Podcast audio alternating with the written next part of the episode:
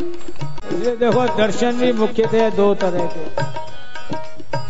एक जो हम बाहर से करते हैं, मूर्तियों के शिव विग्रह के मंदिरों में।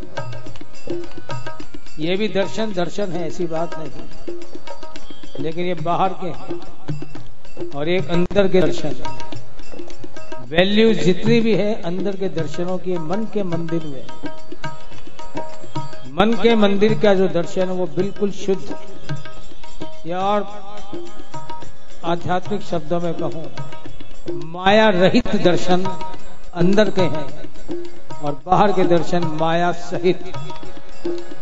जब वो बाहर आता है तो माया का सहारा लेकर ही आता है। डायरेक्ट देख नहीं पाते इसलिए अक्सर चूक हो जाती है।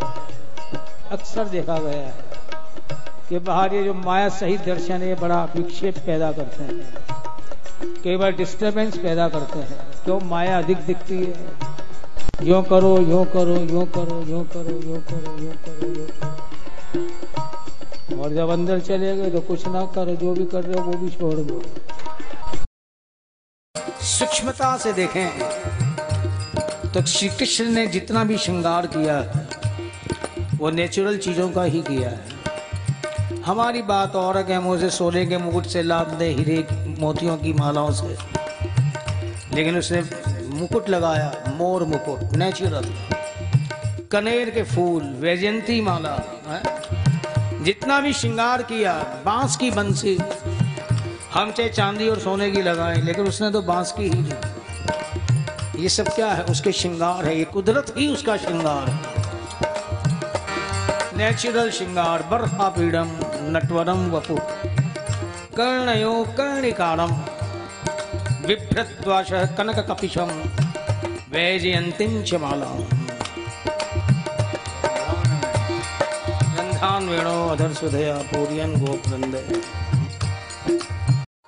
फिर कह दू, माया रहित दर्शन, अंतकरण, माया सहित बाहर और ये माया इतनी चकाचौंध वाली है, हमारी नज़र माया पे ही रह जाती है। किसी भी बड़े मंदिर में चले जाए। ठाकुर के चरण, नेत्र या और भी कुछ के अलावा, हमारी नज़र उनका मुकुट कैसा है? ड्रेस कैसी है? कलर कैसा है? एम्ब्रॉयडरी कैसी है? बाहर का श्रृंगार, और क्या लाइटिंग थी? अब इन चीज़ों का ठाकुर के दर्शनों से क्या लेना देना? लेकिन उसकी माया इतनी प्रबल है, इतनी शक्तिशाली है। कि आवरण इतना और गाढ़ा कर देती है। बिरले ही होते हैं, जो बाहर जाकर भी उसके सही दर्शन कर पाते हैं।